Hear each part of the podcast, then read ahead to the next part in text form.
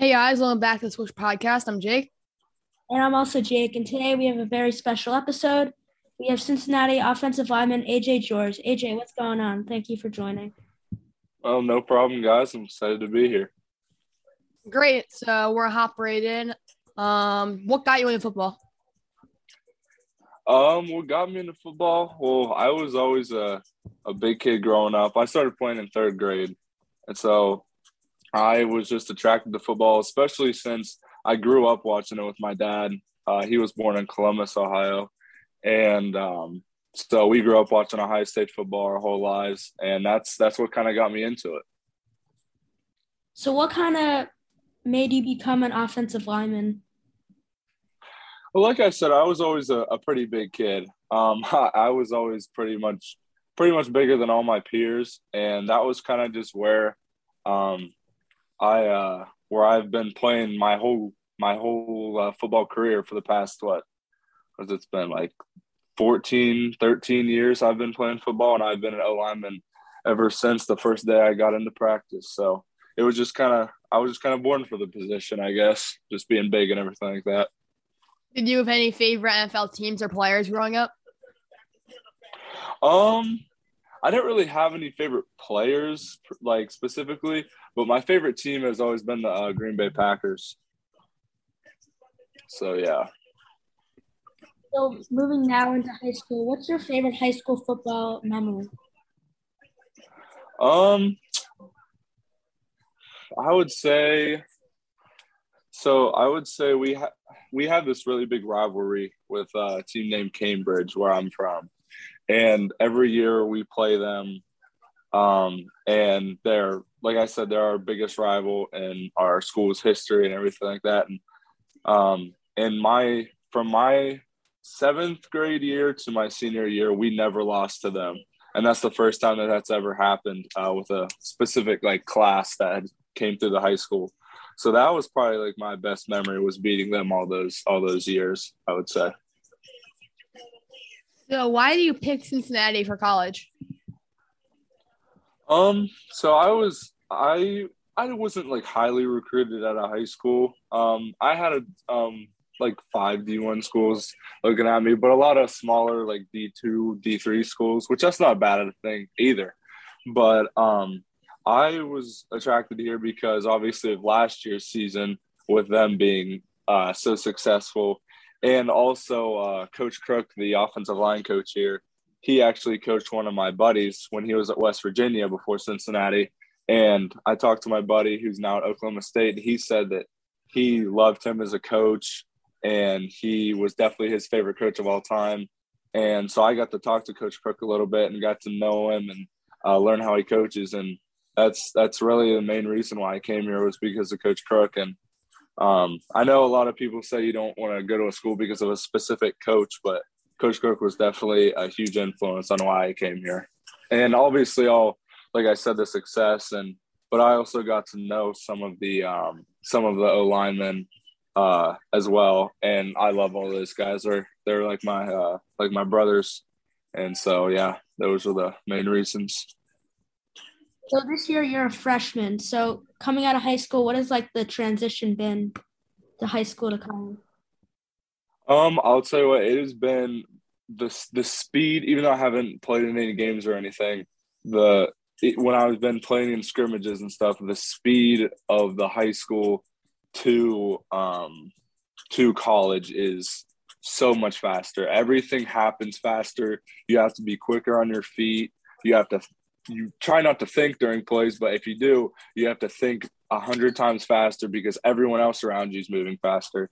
And I'd say that's definitely the big difference between uh, between high school and college football.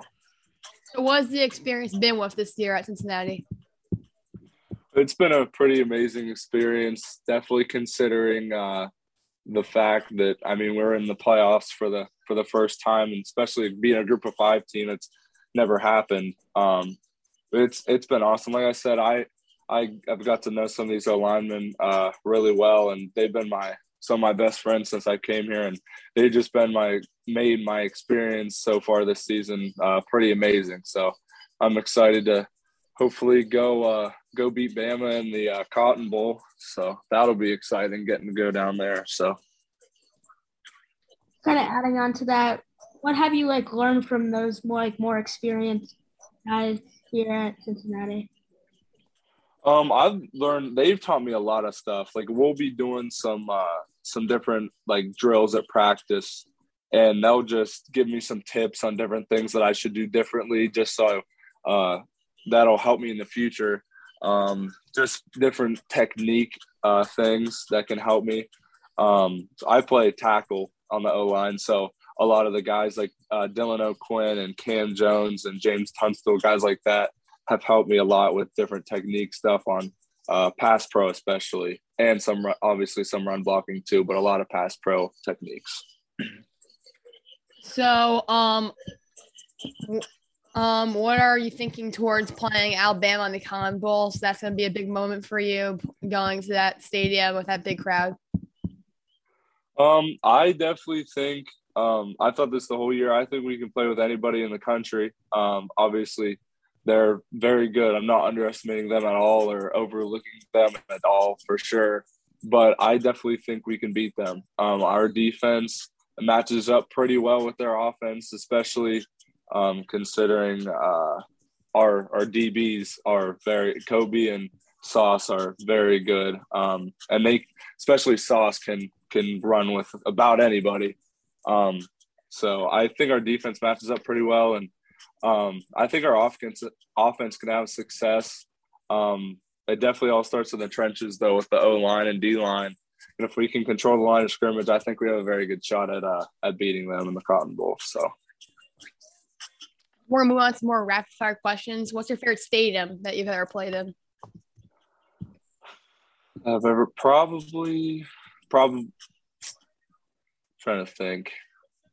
I've ever played in would be probably Saint Clairsville. That was a pretty in high because that's that was in high school because uh, that's a lot. Obviously, I, I haven't played this year so far, so that was probably the coolest stadium I played in. But the definitely the, the coolest stadium that I've uh, been in has been um, uh, Nippert Stadium.